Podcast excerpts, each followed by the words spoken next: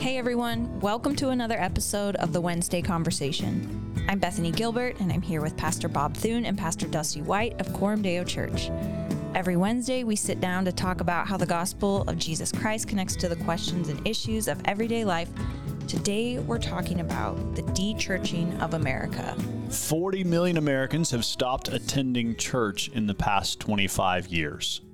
That's a lot. That's what we're talking about. When you say the de-churching of America, that's what we're talking about. There is a new book that has just come out uh, tracing that data. And the article that we're basing this podcast on is an article by Jake Meador that appeared in the Atlantic recently, where he he basically is summarizing this book's argument and then uh, reflecting on it a little bit. It's a widely shared and widely read article on the Atlantic, um, and I think it it names some things that most people listening to this podcast will go, "Oh, make some sense of my experience." Dusty, you want to read the first the two or three sentences of this article to get us going?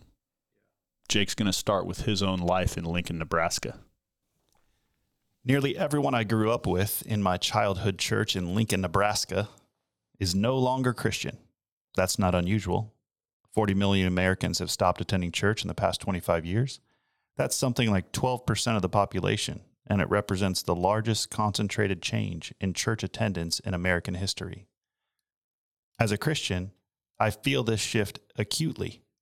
My wife and I wonder whether the institutions and communities that have helped preserve us in our own faith will still exist for our four children, let alone whatever grandkids we might one day have. All right, so 12% of the population has stopped attending church in the last 25 years. The largest concentrated change in American history. Here's uh, I the, the one of the writers of this book, The Great Dechurching, Mike Graham, is a friend of mine. And Mike recently sort of surveyed for a few of us the the sort of trends that he outlines in the book. And uh, here's what the data shows: from about 1930 till the year 2000, 70% of Americans attended church. Now, attended meant whatever it meant. You know, you and I both know, Dusty, they weren't showing up every week, but But they had a church they yeah, they would say, yeah, to. I'm a part of this church, or you know, if if I'm going on Christmas or Easter, it's to X Y Z church. Seventy percent of America, and that was consistent across a world war, across Vietnam, across the sexual revolution, across the 80s and 90s. I mean, everything that happened from 1930 to 2000, that number remained consistent. Since the year 2000, so in the last 23 years, that's declined from 70% of the population to right now it's around 49%. So in 23 years, a 20 percentage point drop in the number of people who attend church. And as these guys crunch the data, Jim Davis and Mike Graham worked with two sociologists, Ryan Burge and another guy, and they they basically took all of this uh, survey data and sort of analyzed it and did the, did what sociologists do with data. And what they said is basically 40 million people have just kind of like opted out of going to church. And and what this article expresses is you, you probably have what you think there's a reason for that. Well, opted out in the sense that like it's not that they're super strongly opposed, Right. right? That's the thing. This is that's so if you if you're only on Christian Twitter or you only pay attention to like, you know, doom and gloom kind of scenarios about the church, you probably think like everybody pieced out because of all the abuse in the church or bad leaders or podcasts like the rise and fall of Mars Hill and just every, you know, every church is imploding and it's all chaos and people are bailing out all over the place. Actually, what the data shows is I'm going to read this line from Jake Meador's article. Um, the great dechurching finds that religious abuse and more general moral corruption in churches have driven people away. But a much larger share of those who have left church have done so for more banal reasons. The book suggests that the defining problem driving out most people who leave is just how American life works in the 21st century. Just how the cookie crumbles. uh, contemporary America simply isn't set up to promote mutuality, care, or common life. Um, he goes on to say a few more things true. about that, but I want to give you. I think what's most helpful is they um, they they build these composite characters in the book that I think like as they describe them, you're like, oh yeah, that person like lives on my street. When I say they build a composite character, I mean they're not saying like Here's Bethany, who we talked to in the survey. They're saying, let's imagine a 30 something woman who's married and has a job. Like, you know, their profile, they're saying, here's the data of the kind of a person who exists out there who is an example of this dechurching. So let me read you a couple of those. Who like works from home and yeah, uh, here's what they say. Imagine a 30 something woman who grew up in a suburban megachurch, was heavily invested in campus ministry while in college, then after graduating moved into a full-time job and began attending a young adults group in the local church. In her 20s, she meets a guy who's less religiously engaged. They get married, and at some point after their first or second child is born, they stopped going to church.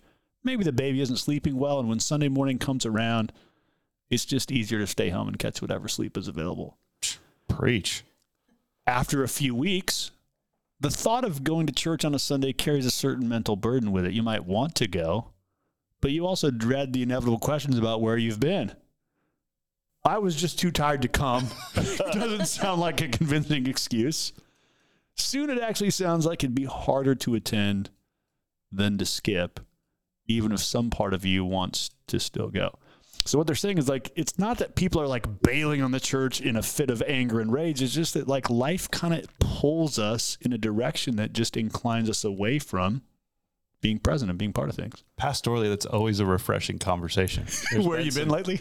There's been some people where you're like, "Oh, hey man, where you been?" And he's like, ah, "I've just been really lazy." I'm just tired. yeah, I just quit coming for a while. You're like, "Oh, great. Thanks for not making stuff up." Let me uh, let me read you another uh, composite case. A person might be entering mid career, working a high stress job requiring a 60 or 70 hour work week. Add to that 15 hours of commute time, and suddenly two thirds of their waking hours in the week are already accounted for. And so when a friend invites them to Sunday morning brunch, they probably want to go to church, but they also want to see that friend because they haven't been able to see them for months. The friend wins out. You know, people are people are busy. Yeah work is intense. Brunch is good. Brunch is good.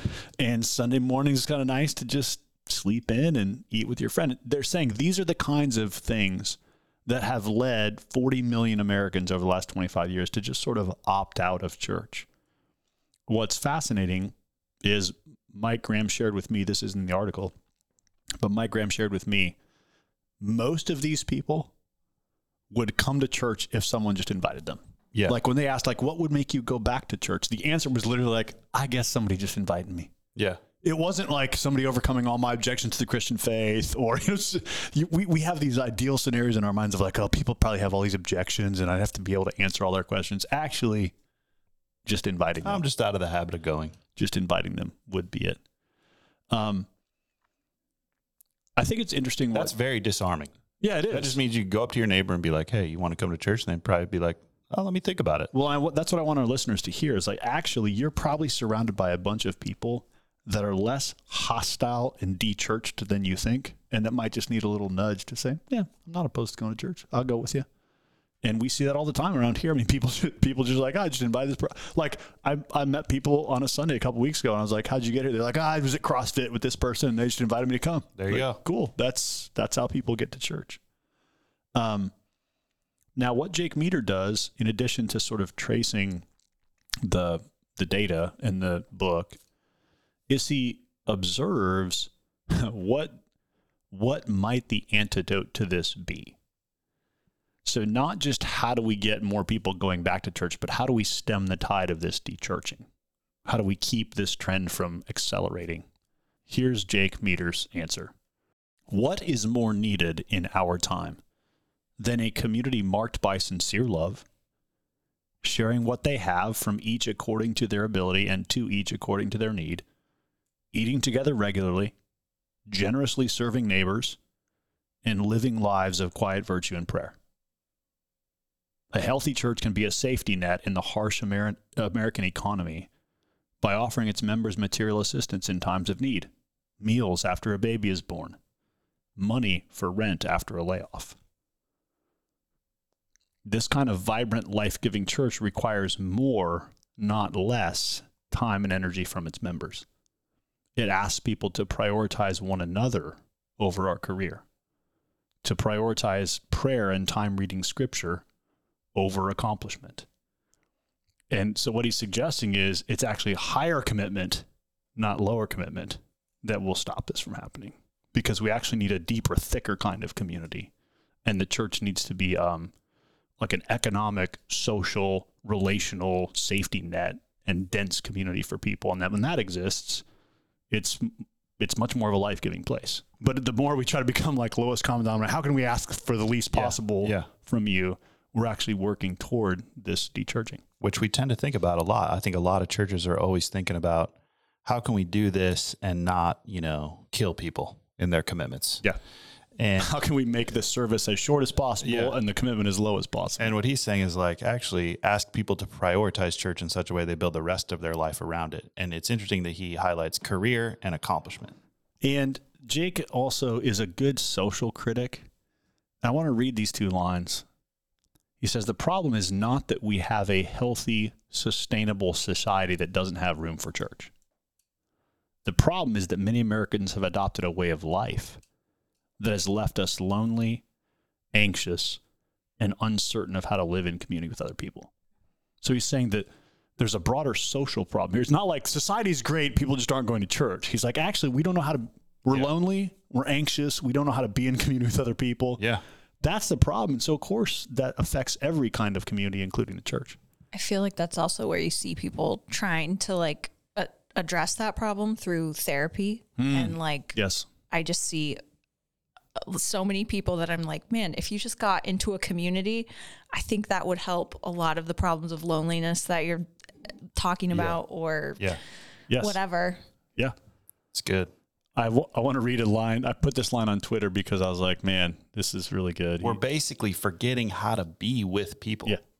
He writes American churches have too often been content to function as a kind of vaguely spiritual NGO, Yeah. an organization of detached individuals who meet together for religious services that inspire them, provide practical life advice, or offer positive emotional experiences. Too often, the church has not been a community that, through its preaching and living, bears witness to another way to live. And so you see that the catch 22 there of the more we try to be consumeristic and, you know, attract people based on low commitment and just vague spirituality, the more we're catering right into their loneliness and their isolation and, and the things actually are are harming them and pulling them further away from the kind of real meaningful community that can actually provide an anchor in life. Call me into something, Bob. Don't be entertaining me. Well, Call me into something. I here's here's why I wanted to tackle this article because I think most of our listeners to this podcast are thoughtful Christians who are a part of churches that really want to be a solution to this problem. They they want to see the kind of community that Jake is talking about, a kind of community that cares for one another, that's present for one another, that meets needs, that serves the community around them. And for those of us who long to be part of churches like that, you need to realize that actually it's going to feel like you're moving in the opposite direction. You're not moving toward people's lack of commitment and flakiness. You're actually moving in the opposite direction and asking more of people, asking for a deeper kind of commitment and community, and inviting them into a kind of fellowship that is going to have sacrifice required, that is going to ask something of people in terms of their time and energy. And that what we have to believe is, and that's actually the that's actually good. Yeah. That actually helps them flourish, even though people sometimes relate to it as, man, it's a sacrifice. Seems Yeah. like I'm seems like uh, that night's not free for me, or I'm tired, or work is hard right now, or family's busy right now. And and that helps me become the kind of person I want to be. Yeah. A radically different sort of person, he says. Yeah. Belonging to a radically different sort of community. Yeah. And in here, he's not doing it explicitly, but it seems like he's also critiquing appropriately church in the 90s Yeah. a little bit, you know, And still now, churches that are kind of, yeah, wimpy. wimpy and uh, consumery. I, I think Jake is a wise writer, and he framed this piece well for the Atlantic. You know, he's he's not like sharing the gospel and talking about how you need to trust in Jesus, but what he's giving a vision of is what if there was a kind of community that actually met the needs of the poor and that actually provided a, a, a home base for people in times of loneliness and isolation. And part of the reason I think this article is so widely shared on the Atlantic is because people read this and go, "Yeah, that seems like the kind of thing that churches should be about." Like I think I think when you read how Jake describes what the church should be in this article, even though it mentions very little about the preaching of the gospel and sort of the, the, the theology of the church. When you read this and you think about, man, if the church was that, Yeah, I'd go. that'd be beautiful. I'd Yeah. want to be a part of that. And so I'm I'm impressed with how Jake I think is trying to answer the longing that's present in society by saying, you know what, you don't want a church that's just like a place to go for 60 minutes. You want to be a part of a community that's really meaningful. And that's I think why a lot of people are de-churching is because the church has not been that in the way that they wish and hope for.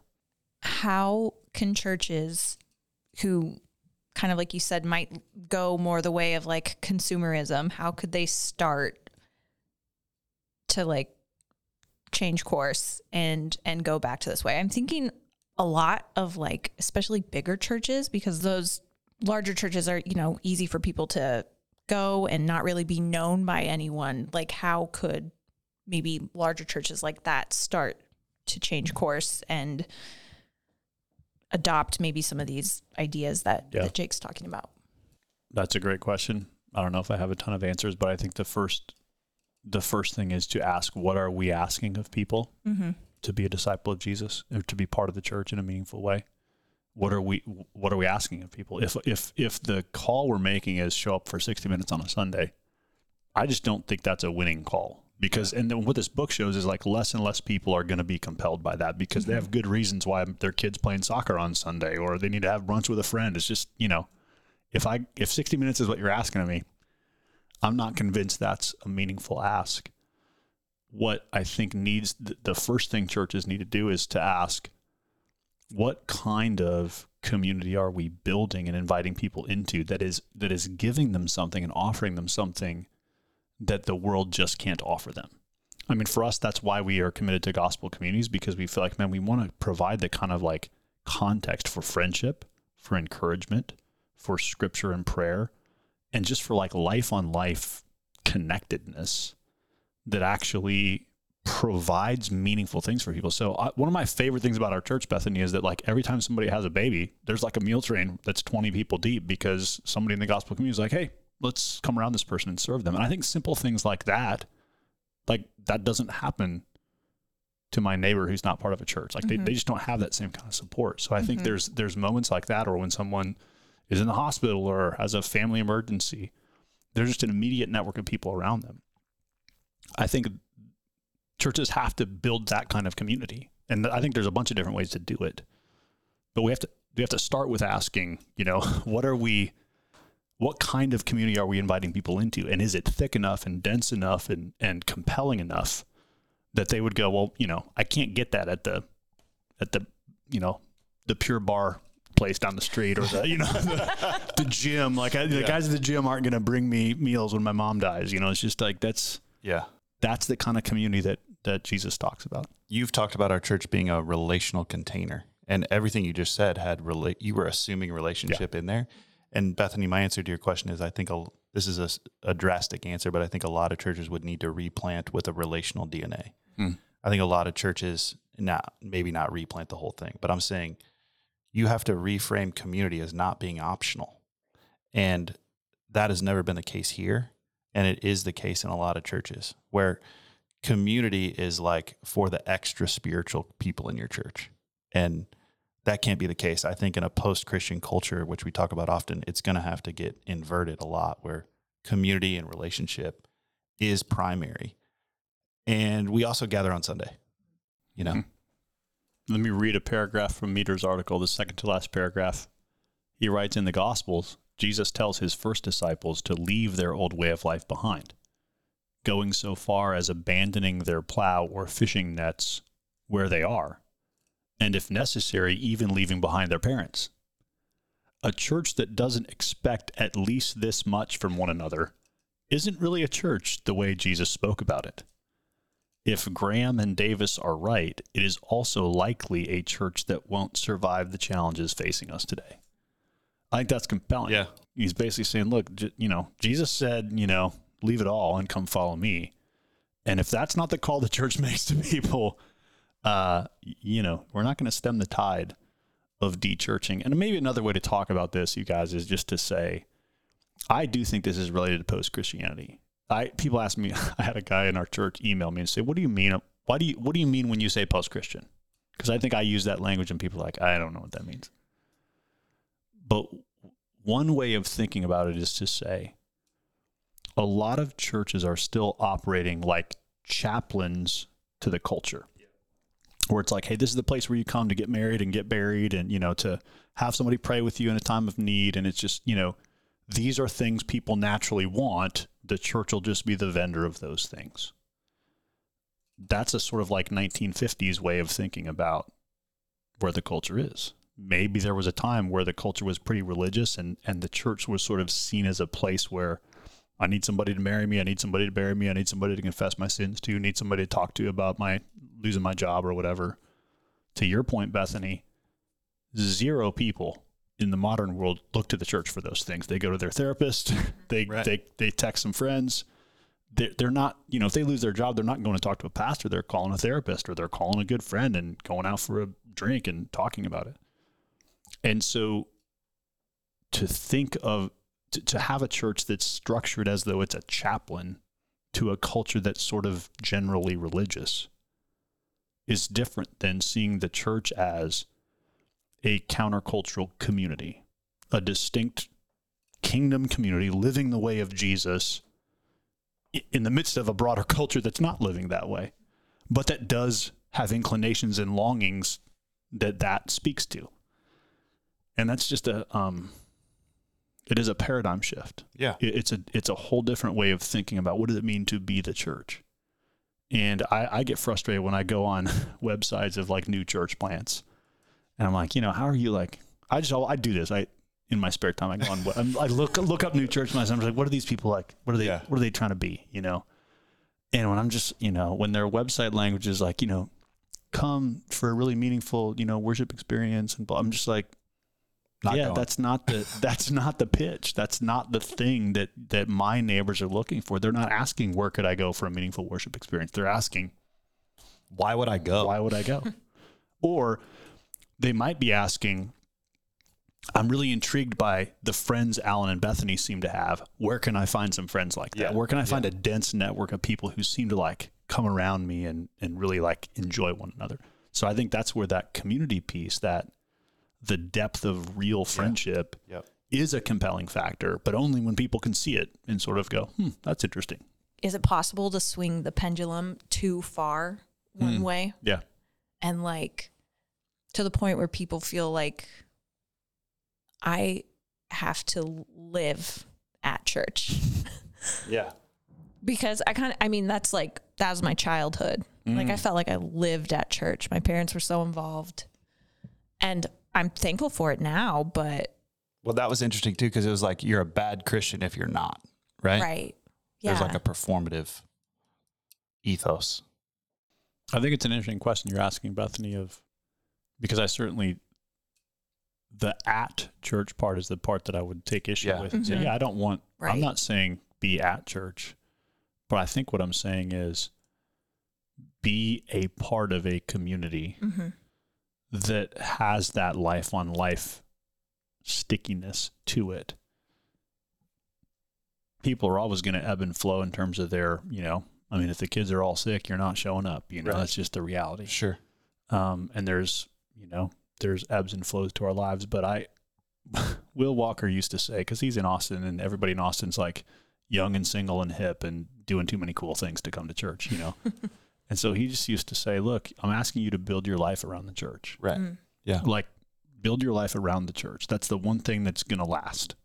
And so I am saying like orient your life, your schedule, your calendar around the church because he, his point is you're going to orient it around something. hmm And most people orient it around my comfort or, you know, what I think I kind of want to give myself to instead of saying, no, this. And, and I think what Jake Meador's article is pointing out is to say, if, if people treat the church as, well, this is an optional thing that maybe I'll go to or maybe I won't, depending on if I have the time Yeah.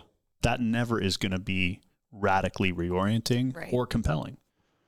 But if people see the church as like, this is a community of people that, for better for worse, because I belong to Jesus, I'm orienting my life around this, that that says something and shows something to the world. And it still leaves room for like, you know what? Kids are sick this week, can't be there. But what it is, what it means is, but I'm probably reaching out and connecting with some people so that they know instead of just like disappearing for a few Right. weeks and then being two months deep in the inertia and like, well, it's hard to go back now because Bethany's going to ask me where we've been for the last two months, you know? And that's what Meador is saying is that's what Jesus did. Yeah. If if you got to drop your net and come, well, I guess I'll come and see what this is like. Yep. And then it impacts my life so much that I begin to change in such a way that I don't want to not be here. Right.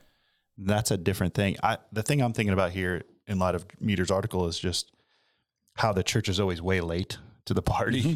And I'm thinking about the stats, particularly thinking we've probably been in this post Christian reality since 2014, 2016, according to Aaron Renn, at least. And so we're late, you know, to this whole thing. And what would it look like for us to have started early? So rather than lamenting what we could have done, what do we do now? And so we do need to stop treating the church or the people of God as an add on and start committing wholeheartedly to it.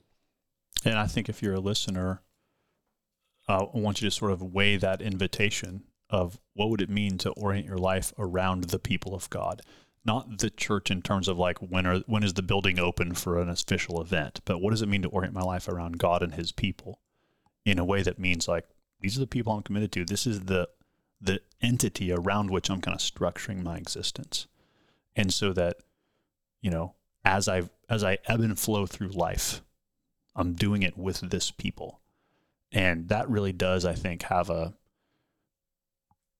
I think what happens this is what I am just maybe this is just my experience, but I think as as people get older and as life gives them more complexity, that's why people get lonelier and lonelier the older they get. Because Yeah. like, oh, my college friends are all doing their own things and their life took them in a different direction, and the people that my kids were friends with when- when they were little moved to a different city. You know, it's just like the the the other things you build your life around don't have the staying power that the local church does. And if people build their lives around a spiritual community, around the people of God, what happens is that can actually sustain them all the way through life. Mm. So you could envision like being 60 or 70 or 80 years old and still being meaningfully connected to a body of people. Now, the people will have changed a little bit because people move and come and go, but that thing that you've given your life to is still going to be there. Whereas, you know, most of the other stuff you orient your life around just isn't going to last for 80 Yeah. years. It just can't. There's a 90, 90 plus year old woman who listens to our sermons at a at the assisted living place that she's at. Her husband was a pastor. He has since died, and I did his funeral. And she messaged me after I preached a couple weeks ago uh, on my Psalm 51 sermon, and I thought, I wonder how. And she was like, you know, thanking me and for preaching and stuff. And I thought, my first thought was, I can't imagine how many Psalm 51 sermons this woman has heard, you know? But that is, she's doing what you're describing. Even though she's at an assisted living place and can't come to church all the time, she comes like once a month when her daughter brings her. She's still tethering herself to us, who she barely knows really, Yeah. but she's committed to these kinds of relationships, even though she can't always be there in person. Yeah. The people of God. And it has sustained her. Here's the invitation Jake Meador makes at the end of his article. And if you're a church leader, I want you to hear this. The great de-churching could be the beginning of a new moment for churches. So, what if we thought about this as a new beginning? What if we thought about this as like this is an, a, a chance to begin again? Let's do it.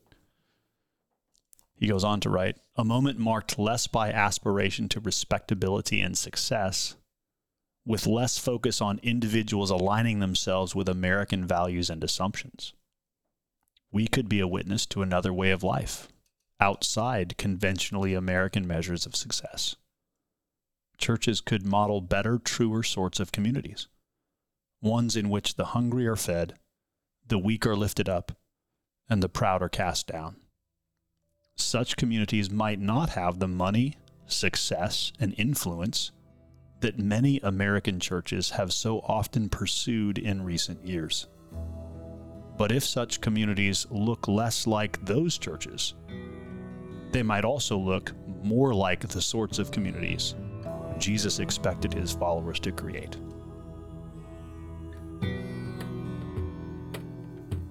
The goal of this podcast is to equip our own church for discipleship and mission. So if you're a Christian or a church leader in another context, we thank you for listening in and we pray that this conversation might be helpful to you as you minister in your context.